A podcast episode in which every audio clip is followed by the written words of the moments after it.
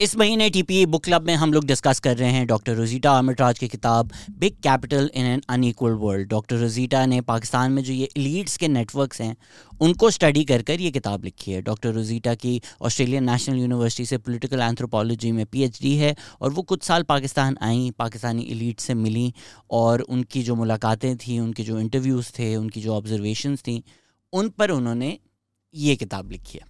Leeds का लफ्ज़ पाकिस्तान के डिस्कोर्स में कई जगह थ्रो अराउंड होता रहता है। कई ज़ुमरों में इसको इस्तेमाल किया जाता है। इस किताब के लिए डॉक्टर रोजीटा ने इस लफ्ज़ को लिमिट किया हुआ है टू दोज फैमिलीज़ जिनकी सालाना income wait for it hundred million dollars से ज़्यादा है। मतलब पाकिस्तानी, आप समझें बीस तीस अरब से ज़्यादा, ये मिडिल क्लास गरीब से लोग बीस तीस अरब से ज़्यादा जिनकी सालाना इनकम है, ये उन ग्रुप की बात कर रही हैं इन किताब में। ये लोग माशाल्लाह से अपने अलग ही पाकिस्तान में रहते हैं, इनका अलग ही मुल्क है, इनके अपने इलीट नेटवर्क्स हैं इलीट एक्सक्लूसिव क्लब्स हैं जिनमें ये एक दूसरे से मिलते हैं इलीट नेटवर्क्स बनते हैं स्कूलिंग से फैमिली से, जिस तरह एक एच का नेटवर्क होगा, एक लम्स का नेटवर्क होगा। मतलब अपनी बात नहीं कर रहा मैं जनरली होंगे ऐसे नेटवर्क्स इसमें एक बहुत अच्छा इंटरेस्टिंग एनिकडोट है कि एक लम्स के प्रोफेसर हैं, वो एक बहुत बड़े एलीट बिज़नेस ओनर टाइप आदमी से लम्स मिलते हैं तो वो साहब उनसे पूछते हैं कि तुमने कहाँ से पढ़ा है? तो लम्स के प्रोफेसर बोलते हैं, हार्वर्ड? तो नहीं, पढ़ा कहाँ से है तुमने? उसको लगा कि शायद बैचलर्स पूछ रहे हैं। उसने बोला एलएससी साहब ने बोला, नहीं नहीं, पढ़ा कहाँ से है तुमने? तो फिर उनको रियलाइज़ हुआ अच्छा स्कूल पूछ रहे तो वो किसी आर्मी स्कूल से पढ़े हुए थे। बस ये उनका बोलना था और साहब मुड़े और चले गए। तो फिर लम्स के प्रोफेसर को ये रियलाइज़ हुआ कि मैं अगर एचएसएन का पढ़ा होता तो ज़रूर इन साहब के कोई चाचा मामत आए मेरे चाचा मामत आए इनके क्लास फेलोज़ होते तो हमारा एक कनेक्शन बन जाता। तो मैं इनकी नज़र में फिर इनके ग्रुप का हिस्सा होता, इनके इन ग्रुप का हिस्सा होता। बट बंदा हार्वर्ड भी चला जाए। अगर पीछे से एचएसएन का ना हो ना तो ये फिर आप इन नेटवर्क से बाहर रहते हैं। तो इवन जो लोग जिनके पास अब पैसा आ गया है, वो जो न्यू मनी है old money still looks down upon them क्योंकि जो पुराने एलिट हैं, उनको लगता है बस ये नए अपस्टार्ट्स हैं, इनके पास कहीं से पैसा आ गया है और ये गंदी क्रैस चीज़ों में उसको शो ऑफ़ करते हैं बट इनमें वो क्लास नहीं है जो हम में जो पुराने एलीट में है। और डॉक्टर रोजीटा ये भी लिखती हैं कि जो पुरानी इलीट है उसको लगता है कि गॉड ने इनको ऑर्डेन किया है कि भाई ये जो पाकिस्तानी जाहिल है ना इनको तुम लोग सिखाओगे तुम लोग सही लोग हो। अगेन ये कलोनियल आइडिया है which we see going down over centuries जो अब इनके दिमाग में भी आ चुका है which is not surprising at all क्योंकि जो हमारी सबसे पुरानी इलीट है जो पाकिस्तान में और या इस, इस खत्े में पहली एक इलीट इस तरह की बनाई गई वो वही थे ना जो कलोनियल सब्जेक्ट्स थे, जिसको हम हम बाबू क्लास बोलते हैं, जो अपने लोगों के ख़िलाफ़ ब्रिटिश एजेंट्स की तरह काम करते थे तो फिर ब्रिटिश उनको ज़मीनों से और टाइटल से नवाजते थे। आपको बड़े लोग मिलेंगे, बड़े प्राउड होते हैं कि मेरे दादा परदादा सर थे। भाई, क्यों मिला तो उसको सर का टाइटल कुछ ना कुछ किया होगा ना ब्रिटिशर्स के लिए, इसलिए मिला। डॉक्टर रोजीरा लिखती हैं कि इस तरह कॉलोनाइजेशन में ये एक इंटरमीजरी क्लास बना दी गई थी। अगेन बाबू क्लास के इनको कैश और लैंड ब्रिटिशर्स की तरफ़ से मिलता था in exchange they kept the Britishers protected from the masses के जो सारी गालियाँ हैं वो इन इंटरमीडियरीज को पढ़ती रहें और वो ब्रिटिशर्स प्रोटेक्टेड रहें।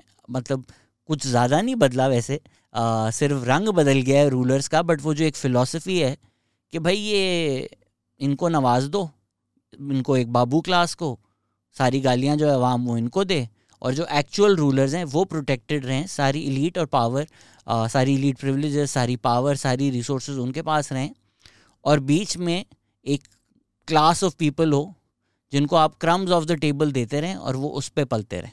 पाकिस्तान बनने के बाद जो दूसरा एक एलीट नेटवर्क इस्टेब्लिश हुआ ये भी डॉक्टर रोजीटा ने किताब में लिखा है since she is an Australian academic वो कई ऐसी चीज़ें हमारी तारीख से लिख सकती हैं जो शायद पाकिस्तानी एकेडमिक्स कतराते हैं लिखने से। इवन जो उनकी रिसर्च है, जो उनके इंटरव्यूज़ हैं जिसके लिए आपको किताब पढ़नी पड़ेगी वो जो उनकी पोजिशनैलिटी है एज अ फॉरेन वुमन उसकी वजह से उनको एक्सेस भी मिल जाते हैं और लोग खुल के वो बातें कह सकते हैं उनको।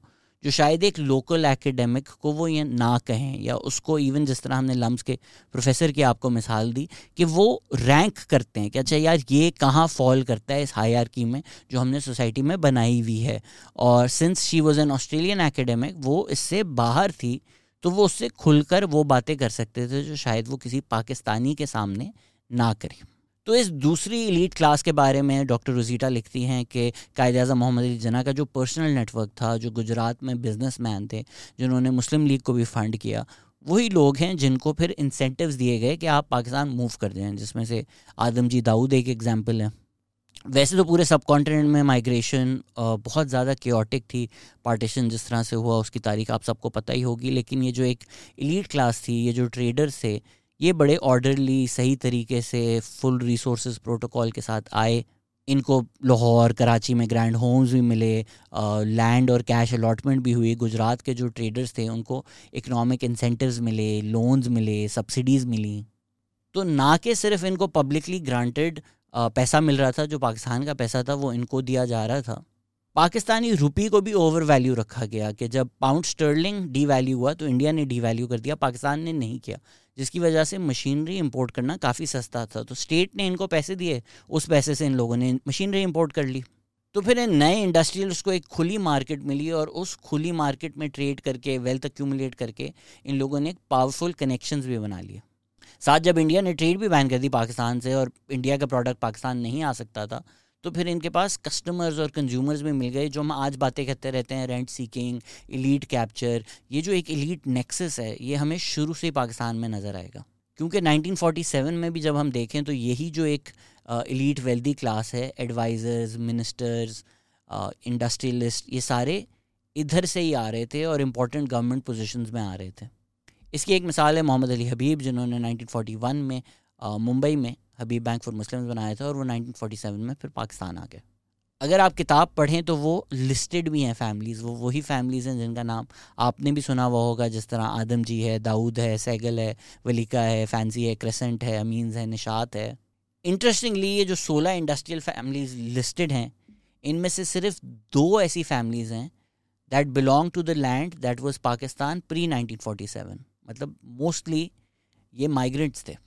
1950 तक कराची की जो ये बिज़नेस कम्युनिटी है, इसका इतना स्ट्रैंगल होल्ड था ब्यूरोक्रेसी के ऊपर कि पूरे मुल्क की 50 फ़ीसद वाटर सप्लाई और पब्लिक हाउसिंग कराची को मिलती थी despite Karachi only being two percent of the population of Pakistan तो जब शुरू में इन्होंने पावर इंट्रेंच कर दी नाइनटीन में भी, जब गवर्नमेंट के पास फंड्स नहीं थे तो सारी एक्सेप्शन सारी जो लाइसेंसेस वगैरह मिलते थे, वो इन्हीं इंडस्ट्रियलिस्ट को मिलते थे। क्योंकि इनके पास एक स्ट्रॉन्ग होल्ड बन चुका था। ये लोग गवर्नमेंट पे प्रेशर डाल के पूरी मार्केट्स मैनिपुलेट कर सकते थे। जिस तरह नाइनटीन में अगर हम देखें तो मैन्युफैक्चरिंग सेक्टर नाइनटीन फ़ीसद ग्रो हुआ, उन्नीस फ़ीसद ग्रो हुआ, लेकिन जीडीपी पे कोई सिग्निफिकेंट इंक्रीज नहीं पड़ा उसका। वैसे तो पाकिस्तान में तीन हज़ार फर्म्स थी, लेकिन पच्चीस फ़ीसद प्राइवेट इंडस्ट्रियल एसेट्स और बीस फ़ीसद ऑफ़ ऑल इंडस्ट्रियल एसेट्स सिर्फ़ और सिर्फ़ सात फैमिलीज़ ओन करती थी। फिर जब अयूब खान आ गए तो उन्होंने फिर ये इन्फ्लुएंस जो है वो मिलिट्री में भी एक्सटेंड किया। मतलब तकरीबन चार मिलियन हेक्टर्स वेस्ट पाकिस्तान में अयूब खान ने पब्लिक एक्विजिशन के लिए अवेलेबल कर दिया, जो कि रिटायर्ड एक्टिव ऑफिसर्स या मिलिट्री के जो लोग करीब थे, उनको मिला।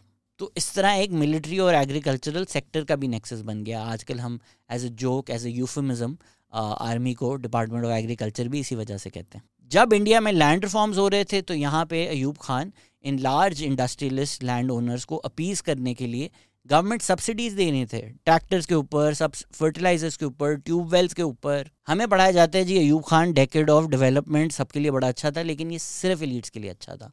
अवाम तो एक्चुअली स्ट्राइक कर रही थी। पूरे पाकिस्तान में अयूब खान के टाइम में बहुत ज़्यादा वर्कर्स स्ट्राइक हुई। 1963 में दस हज़ार वर्कर्स सड़क पे आ गए थे। उस वक्त के जो chief economist of the planning commission Mahbub Haq थे, उन्होंने कहा कि 22 फैमिलीज़ हैं पाकिस्तान में जो two third of all industrial assets own करती हैं।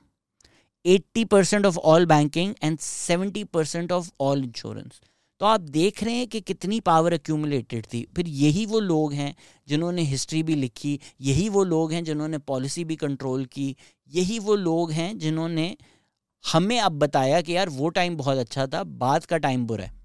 इन लोगों के लिए वो टाइम अच्छा था। जिस तरह एक एलीट क्लास है जो मुशरफ का टाइम बोलती है कि पाकिस्तान के लिए बेस्ट था जबकि आप बलूचिस्तान से जाके लोगों से पूछें के पी में जाके लोगों से पूछें वो आपको एक्चुअली बताएँगे कि उनके लिए वो टाइम कैसा था। इस टाइम जब वर्कर्स प्रोटेस्ट हो रही थी तो इंडस्ट्रियलिस्ट ने आ, मदद मांगी मिलिट्री से। इसी तरह आप देखेंगे कि सालों साल डेकेड डेकेड ऑन किस तरह इंडस्ट्रियलिस्ट और एक एलीट क्लास का मिलिट्री के साथ कनेक्शन रहा है? तो फिर पहले अयूब खान ने फिर याया खान ने आ, कई वर्कर्स को जेल में डाल दिया। जुल्फ़िकार अली भुट्टो की भी पहले साल में ये वर्कर स्ट्राइक्स चलती रहीं जब तक एक सक्सेसफुल नेगोशिएशन नहीं हुई इन यूनियंस की और इंडस्ट्रियलिस्ट की। ये फ़ायदा होता है डेमोक्रेसी का कि वन मैन रूल नहीं होता everybody can sit at the table and have a discussion and come to a conclusion डंडा नहीं चलता। बेस्ड ऑन हमारी पार्टी एफिलिएशन क्या है, हम तारीख को भी शायद उसी नज़रिए से देखते हैं। तो ये किताब पढ़ने का एक और फ़ायदा ये होगा आपको कि आप एक डॉक्टर रोजीटा को पढ़ रहे हैं, जो एक ऑस्ट्रेलियन रिसर्चर हैं, जिनको शायद आप पटवाली जियाला या यूतिया लेबल नहीं कर सकते। जुल्फ़ार भुट्टो की नेशनलाइजेशन के बारे में डॉक्टर रोजीटा लिखती हैं कि his program nationalize all industries deemed vital for the nations development including iron and steel heavy engineering heavy electrical ये सारी उन्होंने लिस्ट की हुई हैं। कि क्या क्या उस टाइम नेशनलाइज हुई थी। तो जो 22 फैमिलीज़ का एक स्ट्रैंगल होल्ड था पाकिस्तान के ऊपर ईस्ट पाकिस्तान में जब जंग हुई they lost a lot of assets there because of that east Pakistan में भी याद रखिएगा कि ये सोशलिस्ट आइडियाज़ और नारों के ऊपर अवामी लीग गवर्नमेंट में आई थी और वेस्ट पाकिस्तान में भी जुल्फ़ार अली भुट्टो यही नारों की वजह से आए थे। तो you can have a sense of what the people felt they felt like कि बस वो अब तक कॉलोनाइज ही हैं और ये कुछ लोग हैं जिन्होंने हम, हमारे ऊपर राज किया हुआ है। ईस्ट पाकिस्तान में जंग की वजह से उनके एसेट्स बड़े कम हो गए। वेस्ट पाकिस्तान में नेशनलाइजेशन की वजह से उनके एसेट्स बड़े कम हो गए। तो एक ट्रस्ट फैक्टर जो था इंडस्ट्रियलिस्ट का जुल्फ़ार भुट्टो के साथ, वो तो इनफैक्ट हमारी गवर्नमेंट के साथ कई हद तक टूट गया। लेकिन ज़ियाउल जब वापस आए तो उन्होंने वापस ये इलीट नेक्सस इस्टेब्लिश करके इन इंडस्ट्रियलिस्ट को इनकी चीज़ें वापस की, इनकी ज़मीनें वापस की, इनकी एसेट्स वापस किए। एक चीज़ जो ज़ियाउल ने अलग की, वो ये की कि उन्होंने पंजाबी डोमिनेटेड इस चीज़ को बहुत ज़्यादा कर दिया। उन्होंने बहुत ज़्यादा इंडस्ट्री पंजाब सेंट्रिक कर दी। इनमें से ही एक फैमिलीज़ में से नवाज़ शरीफ इमर्ज हुए और फिर जब नवाज़ शरीफ बाद में इवेंचुअली पावर में आए तो उनकी भी आपको बहुत बिग बिज़नेस प्रो पॉलिसीज़ नज़र आएँगी। मुशरफ के टाइम में हमने देखा कि रियल इस्टेट सेक्टर को बहुत ज़्यादा फ्लरिश करना, करने दिया गया। एक्टिव और रिटायर पर्सनल ऑफिसर्स की लैंड अलाटमेंट बढ़ा दी गई। तो हम देख रहे हैं कि ये जो वन परसेंट ऑफ़ पाकिस्तान है, इसका जो होल्ड है पाकिस्तान के ऊपर, ये कभी क्वेश्चन होने ही नहीं दिया गया। और कभी अगर क्वेश्चन भी होता था तो थ्रू द डंडा आवाम को या तो जेल में डाल दिया जाता था, या अरेस्ट कर दिया जाता था, या हमसे हमारे वोट करने का भी हक छीन लिया जाता था, सिर्फ़ ये जो पावर सेंट्रलाइज है ना, उसको प्रोटेक्ट करने के लिए। तो it's high time we should start questioning all these things doctor Rosita भी लिखती हैं कि किस तरह हमारा कलोनियल हैंगओवर तो अब तक उतरा ही नहीं है। वो जो कलोनियल आइडियाज़ हैं through colonial institution like Aitchison college हम वापस उनको रिप्रोड्यूस करते रहते हैं। वही कलोनियल सब्जेक्ट्स जो ब्रिटिशर्स बना रहे थे अपने फ़ायदे के लिए, वो ये इंस्टीट्यूशन बनाए जा रहे हैं, बनाए जा रहे हैं और अलग पाकिस्तान बना रहे हैं कि भाई एक रूलिंग क्लास आप लोग हैं और बाकी जो हैं वो आपके सब्जेक्ट्स होंगे। इसलिए शायद आप जब ये इस्टेब्लिश लीड की पार्टीज़ देखेंगे और इवेंट्स देखेंगे तो आपको वही पुराना कलोनियल स्टाइल नज़र आएगा। वो जिस तरह लोग कहते हैं ना कि अंग्रेज़ चले गए, इनको छोड़ गए। ये अब तक उसी 1930 1920 के अंग्रेज़ों के स्टाइल में रह रहे हैं। तो ये एक ओवरव्यू था, क्या बातें हुई किन किन से बातें हुई उसके लिए आपको किताब पढ़नी पड़ेगी। डॉक्टर रोजीटा ने नाम तो अनोनमाइज कर दिए हैं तो आपको नहीं पता चलेगा। लेकिन large business owners bureaucrats military officers तो आपको एक अंदाज़ा हो जाएगा कि ये किस तरह के लोगों से बात कर रही हैं और उनकी राय चीज़ों के बारे में क्या है। और इन पाकिस्तानी अंकलों ने तो दिखाना था कि भले ये लोग पचास साल के भी हो जाएँ, ये छोटी छोटी लड़कियों को अदर्स इनबॉक्स करेंगे कि send Bob the builder DVD तो इन्होंने इधर भी ये किया, डॉक्टर रोजीटा रिसर्च कर रही थी, इनके इंटरव्यूज़ कर रहे थे, लाइनें भी मारी, ऑफरें भी दी, मिस्टर्स बनने का भी कह दिया। एक और चीज़ ये लिखती हैं कि ये जो बिज़नेस कम्युनिटी है, इसमें काफ़ी कॉमन है कि जो इलीड बिजनेसमैन हैं, ये अपनी वाइफ पे चीट भी करते हैं मतलब। तो ये हाल है हमारी इलीट का। इसके बारे में और जानने के लिए पढ़ें, big capital in an unequal world. एक एनिकडोट आपको बता देता हूँ इंटरेस्टिंग लगा मुझे कि sir it's not just wealth it's not just money ये जो पुरानी एक इलीट प्रिविलेज है वो इन एक्सक्लूसिव नेटवर्क्स और इन चीज़ों से भी आती है विच इज़ वाई नए लोग जिनके पास पैसा भी आ जाता है उनकी कोशिश होती है कि इन पुरानी फैमिलीज़ जिनका नाम है जिनकी इज़्ज़त है उनमें अपनी बेटी बच्चों की शादियाँ कराएँ ताकि हमें भी वो प्रेस्टीज मिल सके हमें भी वो एक्सेस मिल सके। तो एक इंटरव्यू um, में ये कहती हैं कि एक सिंध क्लब के मेंबर थे तो उनसे डॉक्टर रोजीटा ने पूछा कि आप कैसे डिसाइड करते हैं कि भाई कौन नया मेंबर बन सकता है? तो उन साहब ने बोला, यार, मैं उसको देख के सोचता हूँ कि अगर मेरी बीवी इसके सामने स्विमिंग करेगी तो वो अनकम्फर्टेबल तो नहीं होगी। तो ये अजीब ही क्राइटेरिया है। It's very disconnected from the rest of Pakistan doctor Rosita ये भी कहती हैं कि वो कहीं शलवार कमीज़ पहन के किसी लीड पार्टी पे चली गई। तो उनको कोई खातून कह रही थी कि पाकिस्तान में तो सभी जीन्स पहनते हैं, शलवार कमीज तो कोई पहनता ही नहीं है। तो डॉक्टर वजीरा सोच रही थी, अभी तो मैं सारा दिन सड़कों पर थी तो सब किसी ने जीन्स नहीं पहनी हुई थी। So this this ideas of to Pakistan Vir Das ने जिस तरह टू इंडियाज़ कहा था आई थिंक पाकिस्तान में ये और प्रोनाउंस्ड है कि दो अलग अलग मुल्क हैं। मतलब अगर आप एक प्राइवेट हाउस लेट से अगर कराची के डीएचए में रहते हैं, आपकी सिक्योरिटी प्राइवेट होगी, आप एक प्राइवेट हाउसिंग सोसाइटी में रहते हैं आप इलेक्ट्रिसिटी नहीं आती तो जनरेटर चलाते होंगे। पानी आपका टैंकर से आ रहा होता है। तो गैस आप चूल्हों में आ नहीं रही सिलेंडर लेते होंगे इलेक्ट्रिक स्टोव चलाते होंगे। तो आपका ऐसा स्टेट से कोई कनेक्शन है नहीं, आपने अपने एक प्राइवेट बबल्स बनाए हुए हैं जिसमें आप रहते हैं। तो ये थी पाकिस्तान में एलीट नेटवर्क्स की कहानी। आप लोग जाएँ अब किताब पढ़ें और मैं जाता हूँ ढूँढने कोई रिश्ता। I am looking for outdoor girl यही मेरे पास तरीका है इन एलिट नेटवर्क्स में घुसने का। ये कौन सी मीटिंग है जहाँ मुझे नहीं बुलाते? अगर कोई सुन रहा है जो एलिट है प्लीज़ मुझे देखें। आ, कसम खुदा की मेरे सामने कोई अनकंफर्टेबल नहीं होता स्विमिंग करते हुए। I should be welcome at all these elite events thank you for listening